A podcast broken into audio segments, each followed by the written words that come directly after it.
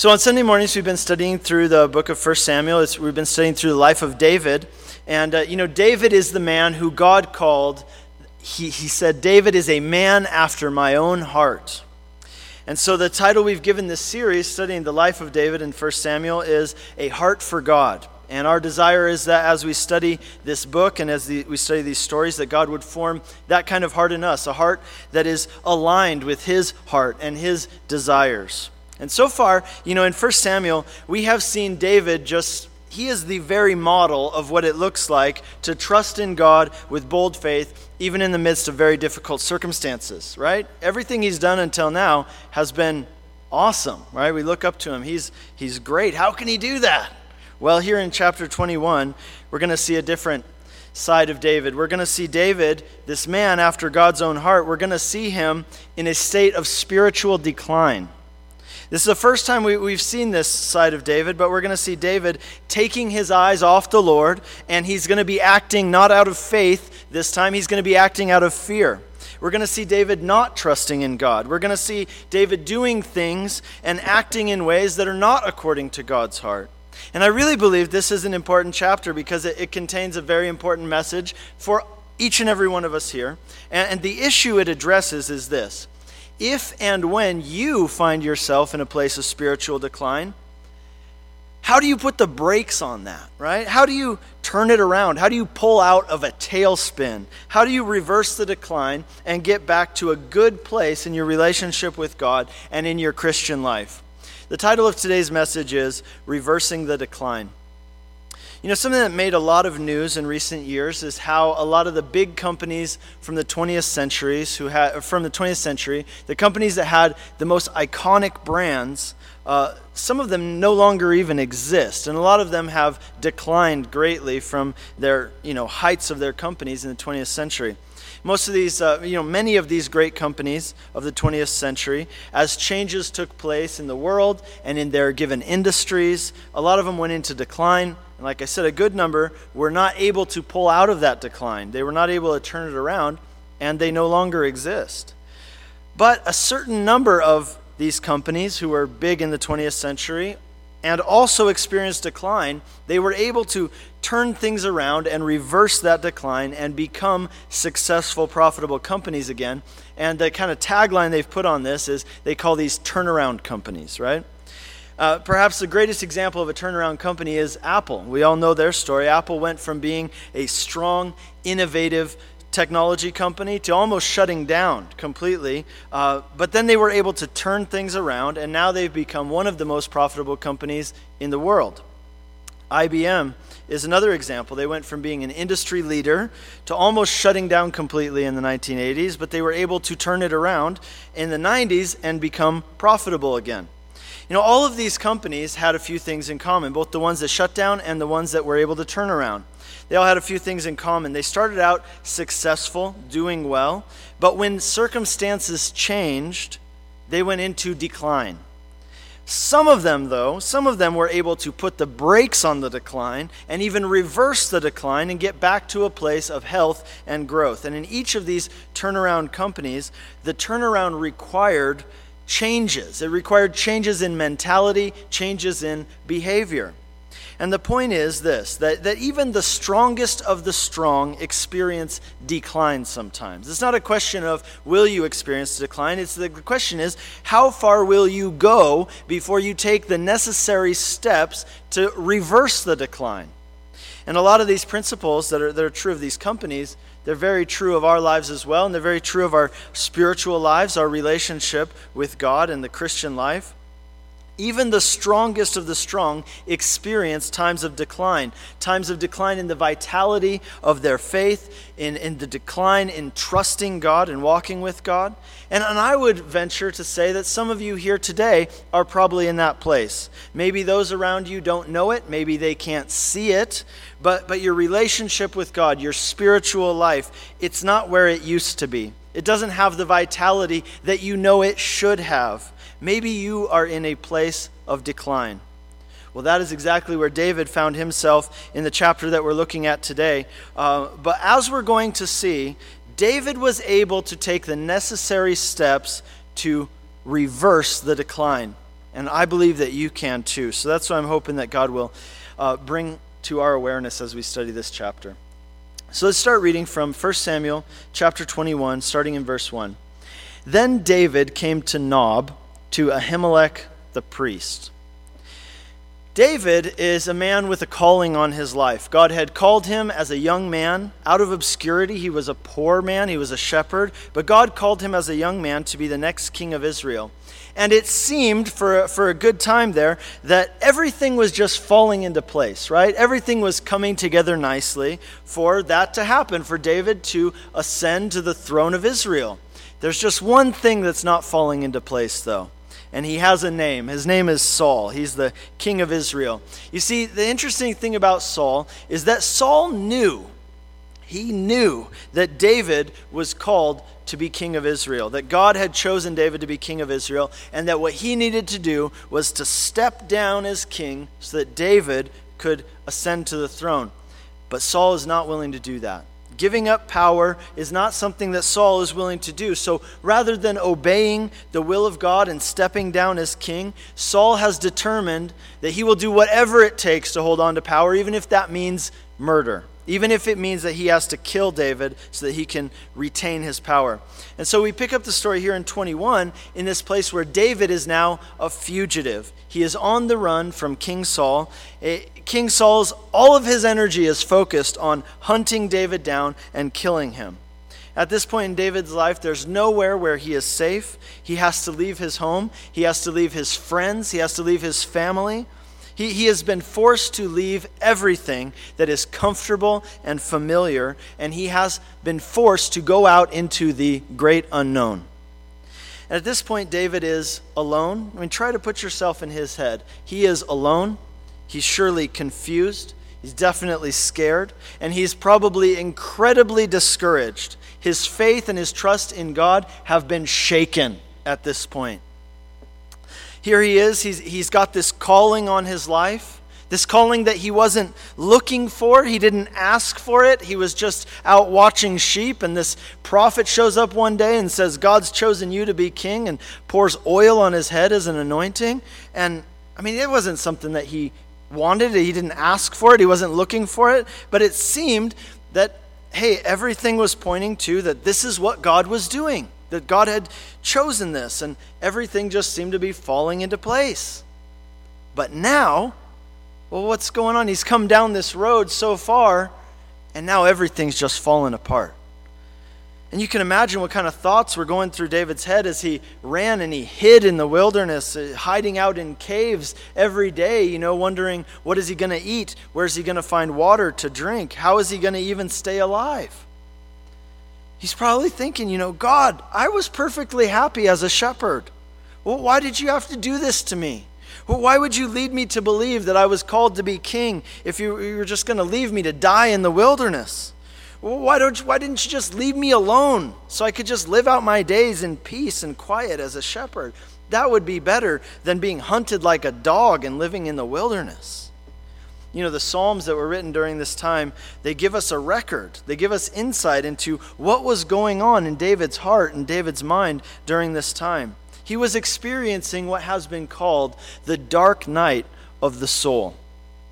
You know, this is something that many people experience. Perhaps many of you have experienced this before. Maybe you're in that place right now. Uh, the story is told of a man who went to see his doctor. The year was 1925 and he told his doctor, he said, I'm exhausted. I, am having feelings of anxiety. I'm having just feelings of depression. I'm exhausted because I, I can't sleep at night. I'm just feeling terrible. And the doctor gave him a checkup and found out that he was physically sound, he was physically fit. And the doctor said, Well, you know, physically, there's just nothing wrong with this guy. And the doctor figured, You know, I know what this guy needs. He just needs to get out and, and have a good time. He needs to get out and relax and have some laughs. So the doctor told him, Well, here's, what, here's my prescription for you. I'm not going to prescribe medicine. Here's what I prescribe there's a circus in town. I'm going to buy you tickets to the circus. I want you to go to the circus and just have a good time. There's this, uh, there's this clown at the circus. His name is the Great Grimaldi. And he's the world's greatest clown. He's got people rolling in the aisles every night, just laughing, just busting up. You got to go see this guy. He will cure your sad heart and he will give you joy. You got to go see the Great Grimaldi. And the man said, No, that's not going to help. He said, Well, how do you know it's not going to help? I mean, just give it a shot, all right? And he said, No, I, am quite sure that's not going to help. You see, I am the great Grimaldi. You see, even the, the life of the party can experience the dark night of the soul. One writer described it this way He said, It's like walking into the room of your soul, which has no lights and no windows. That's where David's at right now. It's a dark place. It's a lonely place. It's a difficult place. Maybe, maybe some of you can relate. But here's what I want you to see. Where does David go in this time of confusion, in this time of discouragement? Well, it says that he goes to Nob, to the house of the Lord, to the priest Ahimelech. He goes to the house of the Lord. At this time, the tabernacle of God was uh, erected in, in Nob. Now, a tabernacle, if you don't know, it was a big tent, which was kind of a portable church for the people of Israel. It was the place where they would go to worship the Lord and offer sacrifices and, and make um, offerings to, to worship the Lord. The tabernacle was known by this kind of nickname. It was called the tent of meeting. And the reason it was called that is because that is where you would go to meet with God. And so when David needs a place of refuge, where does he go? He goes to the house of the Lord. In Psalm 73, uh, the psalmist says, he says, you can, you can turn there and look at it if you'd like, but the psalmist says, he says, I looked at all the injustice in the world. I looked at all the things that troubled me in life. And he said, God, I don't get it. I don't understand it. Life is not fair. So many things are just wrong. It doesn't make sense to me. But in verse 16 of Psalm 73, the psalmist gets to this point where he says, When I thought how to understand this, how to make sense of, of all these things that just don't make sense in the world, it was too painful for me until I went into the sanctuary of God, and there I understood their end. The psalmist is saying, in life, nothing made sense to me. I was troubled. I was discouraged. But when I came to the house of the Lord, God spoke to me. God gave me assurance, and I found rest for my soul. And let me tell you, that is what I want Whitefields to be for you. That's what I want this place to be. I want it to be a refuge. I want it to be a place where you can walk through those doors feeling discouraged and depressed and confused, and you're able to come into this place and be ministered to by God that you're able to come into this place and hear the prayers coming forth. You're able to hear the word of God coming forth and have a sense that God is speaking to you and ministering to you. That's what we want this place to be, to be a place of refuge and strengthening. David did the right thing in his uh, time of confusion and distress. He went to the house of God. But what he did after he got there, well, that's a different story altogether. Let's continue verse 1 from the second part. Ahimelech came to meet David, trembling, and said to him, Why are you alone, and no one is with you? And David said to Ahimelech the priest, The king has charged me with the matter, and said to me, Let no one know anything of the matter which I send you and which I have charged you. He said, I'm on a secret mission. I, I have made an appointment with the young men for such and such a place. Uh, now then, what do you have on hand? Give me five loaves of bread or whatever's here. Okay, David is hungry, right? He's been living outside. Uh, he, we don't know how long it's been since he had his last meal, but it could have been several days at this point. So he's hoping that if he goes to the tabernacle, that maybe they'll have something there that he can eat. Um, but when Ahimelech he sees David, right, the priest, he sees David coming, he immediately notices that something's awry, like something is not right, something's up. Uh, and you know, Ahimelech at this point, he doesn't know that Saul is trying to kill David, that David's on the run. All he knows is that David is maybe the most famous person in Israel right now, and here he is. And, and look at him. I mean, he looks all rough. He's been sleeping outside for days now. He's probably dirty. He's probably been crying. He has, like, you know, streaks and puffy eyes and stuff. He just looks like a complete mess. Not to mention that David's all alone. Now, a person of David's stature and a high ranking official, a celebrity, he would never travel alone. He would always have protection, he would have an entourage with him. And so the first thing Ahimelech says to David is, Hey, what's going on here? There's, there's something is not right. Something's not normal. And so what does David do? He makes up a lie right? That's what he does. He says, Oh, well, you see, here's the reason I look all rough. I'm on a secret mission. I'm on a secret mission from King Saul. That's why I'm alone. That's why I've been sleeping outside. And I'm supposed to meet up with these guys at such and such a place. You know, that's what you do. Oh, I have something vague to do. Uh, you know, I, I, I'm meeting with some guys in a undisclosed location. And maybe you have some bread on hand that I could uh, that we could eat. Now, now, of course, like I said, none of this is true. It's a lie. David's not on a secret mission. Uh, he's being chased by Saul. So, what is he doing? Why is he lying to the priest? Well, well, here's why. Because if he tells Ahimelech the truth, well, he'd, he'd put Ahimelech in a kind of ethical conundrum, right? Should he help David, who's being chased, or should he stand by his king? Right? David at this point is an enemy of the state, and so if he tells Ahimelech that, hey, I'm a fugitive, I'm, they're trying to hunt me and catch me, well, then Ahimelech might say, Well, I can't help you. To do so would be to go against the government, to go against the king, and I don't want to put myself in that kind of place, right? And so David lies to him. That, you know, he figures, well, what Ahimelech doesn't know can't hurt him. You know, David might have even thought, you know, this is a harmless kind of infraction here because if I, you know, maybe he even thought, I'm doing Ahimelech a favor, right? Because if uh, I'm if I'm lying to him, at least he doesn't have to face that ethical dilemma of whether or not to help me. I'll just lead him to believe that, you know, I'm on this mission and then he'll help me.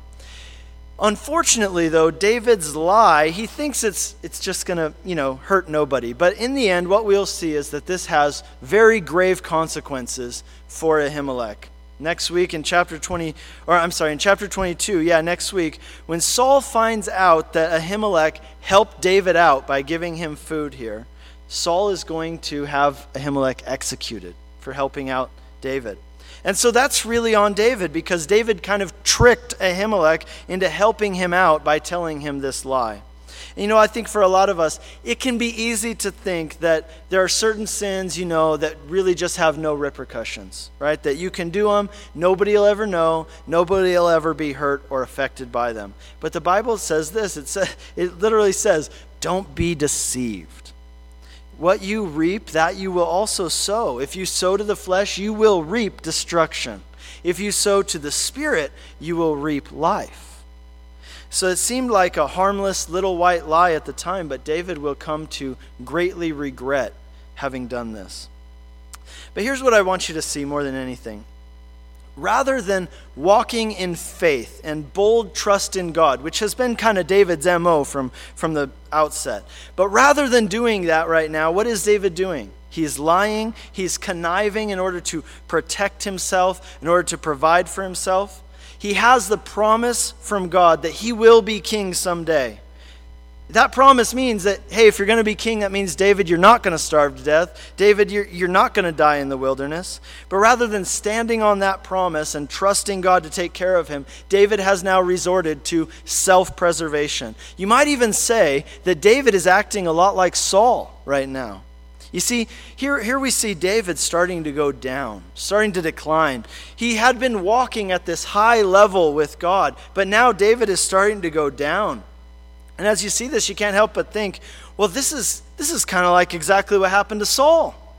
I mean, Saul, if you remember, Saul started out great. Saul started doing, he was walking with God. He had a humble heart. He was filled with the Spirit. He was trusting the Lord. But then Saul started going down. And he just kept going down, down, down, down, and he never pulled out of it. And now here's David, and David's starting to go down and you wonder, how far are you going to go, David? How far down are you going to go? Are you going to end up just like Saul? Well, that still remains to be seen. Let's continue from verse 4.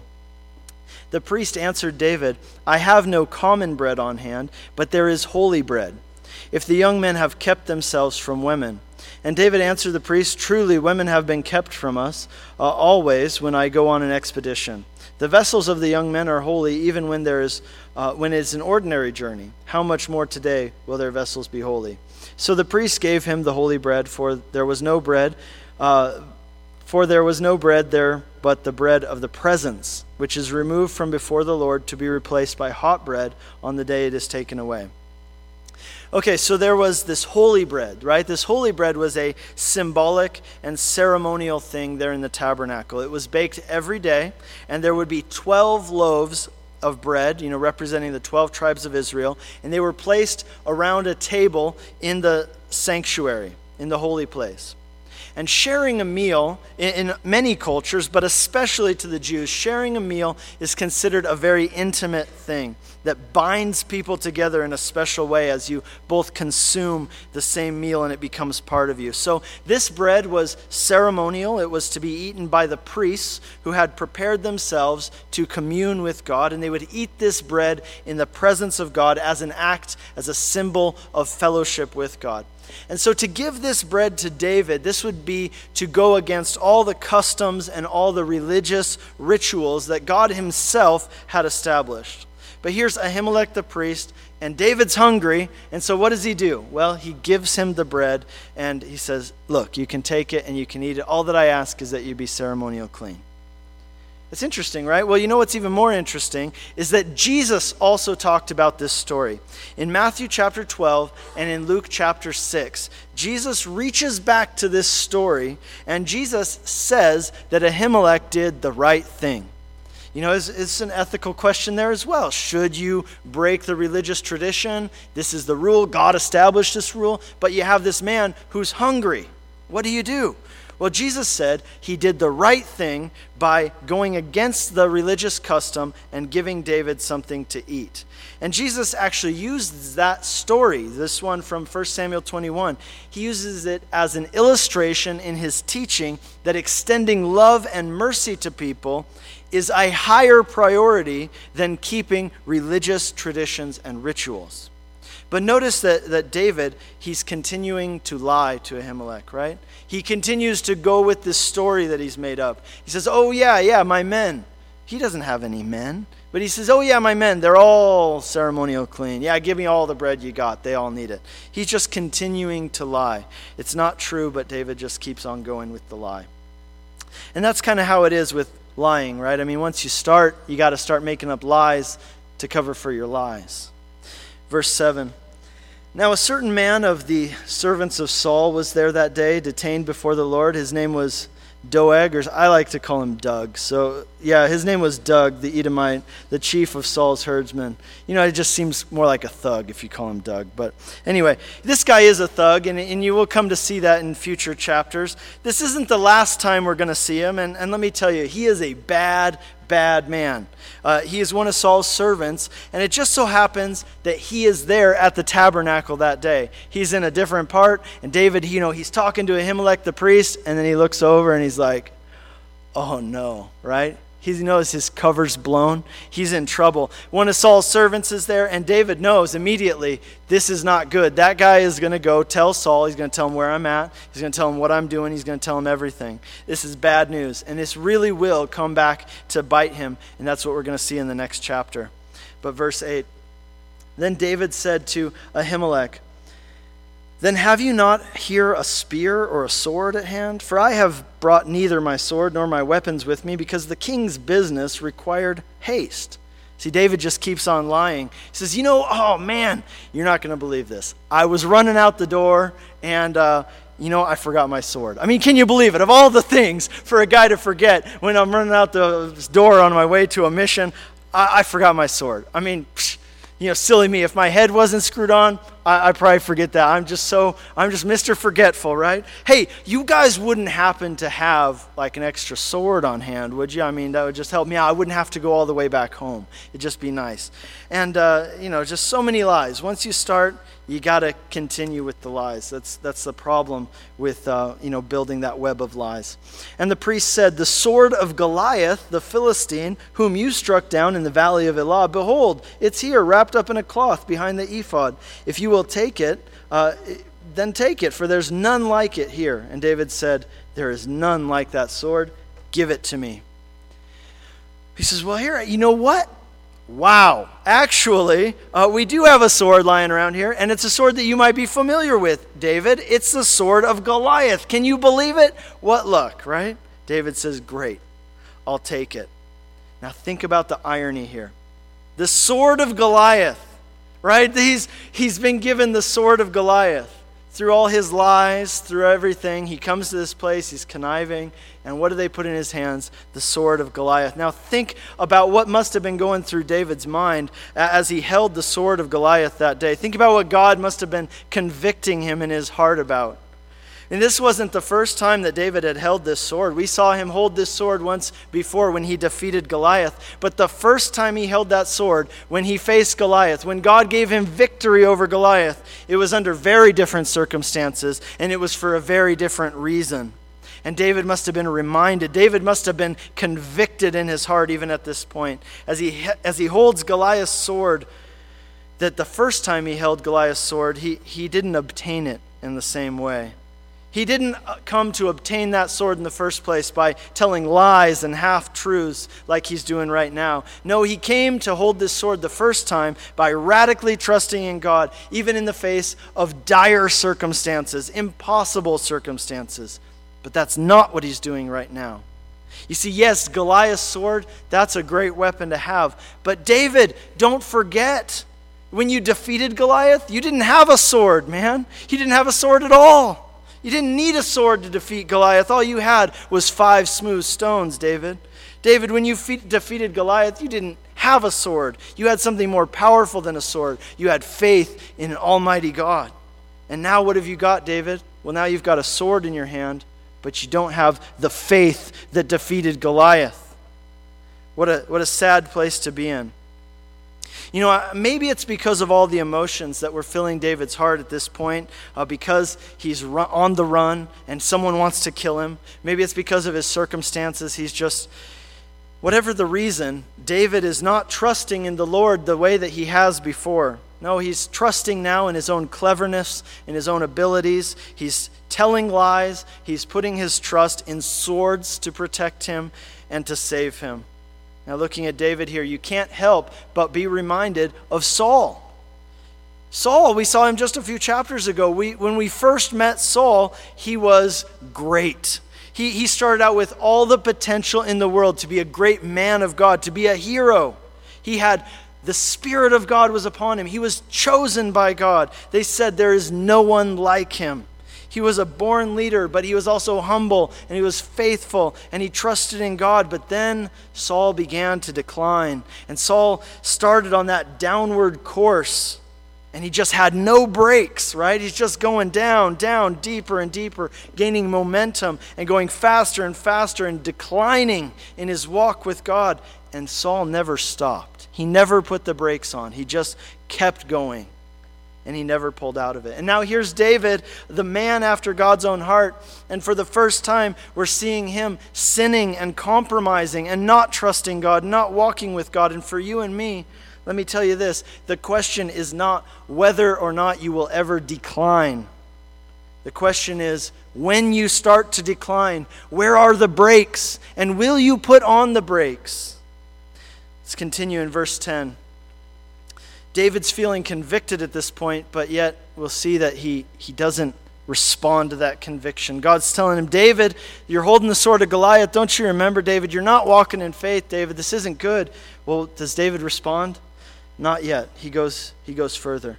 David rose and fled that day from Saul and went to Achish, the king of Gath. Okay, does Gath, does that ring a bell for anybody? Anybody familiar with the name Gath? Gath was a city of the Philistines, but it was more than just a city of the Philistines. Gath is the hometown of Goliath. Okay, you remember that? Goliath from Gath. That's him. What in the world is David doing going to Gath?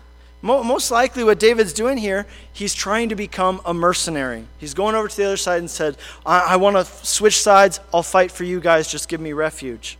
He's thinking, if I go to the Philistines, well, that's the one place where Saul will never be able to touch me. He'll never dare to go into Philistine territory to get me. I'll be safe if I go hang out with the Philistines. But here's the problem if David's fighting for the Philistines, well, who's he fighting against? He's fighting against the people of Israel, he's fighting against his own people. What is David thinking? I mean, he is supposed to be the next king of Israel. Well, you can't be king over a people after you fight against them and kill them yourself, right? David's switching sides here. What is he doing? He's going to kill the very people that God called him to be king over? David, this is a new low. I mean, lying is bad. Not trusting God is bad, but this, this is terrible. David, you're going to give up your future? You're going to sacrifice your calling in an attempt to save yourself from Saul? Do you really not trust in God's promise to you that much? How can a man after God's own heart change his address to Gath? Verse 11. And the servants of Achish said to him, Is this not David, the king of the land? Did they not sing to one another of him in dances? Saul has struck down his thousands, and David his ten thousands? You know, David was kind of hoping that Israeli TV didn't play in Gath, but apparently uh, his celebrity has crossed the border into Gath and they, they know about him. And how could they not know about him? I mean, David, did you really think that they're not going to recognize you in Goliath's hometown? Remember the guy that you killed and cut his head off? The, you killed this guy. You remember, David, how you collected 200 Philistine foreskins as a prize for the king? You think they're really not going to know who you are? Of course they know who you are. You're like public enemy number one. How could you even think that they wouldn't recognize you? Verse 12 David took these words to heart, and he was very much afraid of Achish, the king of Gath. David took their words to heart. Notice with me, uh, if you will turn with me to Psalm 56. Like I said, a, a lot of the Psalms give us insight into what David's thinking at this time. Psalm 56, turn there with me. And uh, notice the title of this psalm. It says this uh, A Michtam of David when the Philistines seized him in Gath. So we read it here in, in Psalm, or sorry, in 1 Samuel 21, we read that David, he, uh, he took some things to heart. And, and what did he take to heart? Well, it tells us what he took to heart, what was going through his heart and his mind. Here in Psalm 56, we can read it. It says in verse 1 Be gracious to me, O God, for man has trampled, or for man tramples on me. All day long, an attacker oppresses me. My enemies trample on me all day long, for many attack me proudly.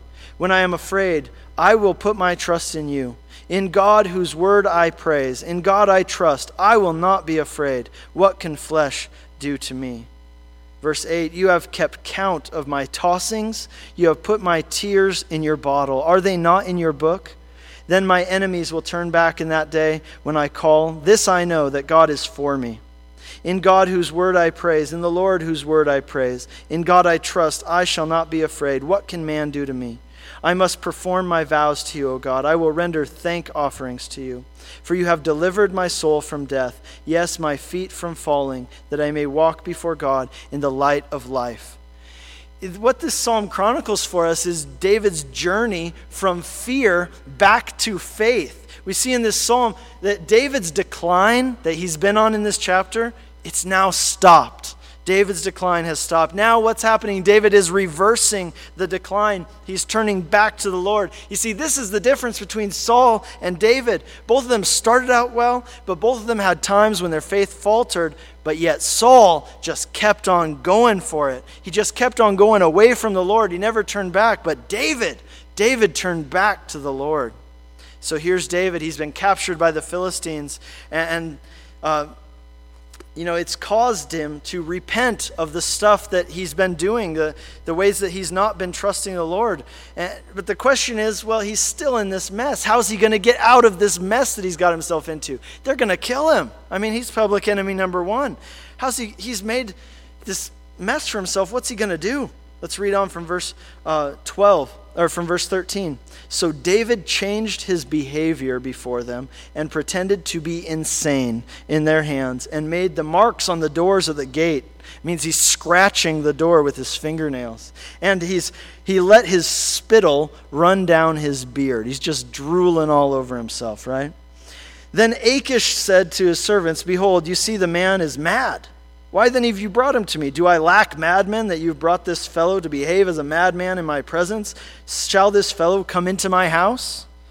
So David, he's, he's in this mess, right? So what does he do? He starts just drooling all over himself and acting all crazy, right? Scratching at the doors. And apparently Achish, the king of Gath, he falls for it. Probably thought, well, surely this can't be the great David that you all talk about, right? David w- wouldn't be that dumb in the first place to just walk into a Philistine city. I mean, who would do that, right? This is probably just some weirdo who, who kind of looks like him. I mean, they probably all look the same over there, right? And so send him back to the Israelites. We don't need to take care of their crazy people. This isn't an asylum. And so talk about the grace of God, right? David gets himself into a mess because he's not trusting in God. He's not doing things God's way. He's trusting in his own ability to take care of himself by lying and using swords, and it doesn't work. In order to get himself out of the situation, David has to do something that's completely humiliating.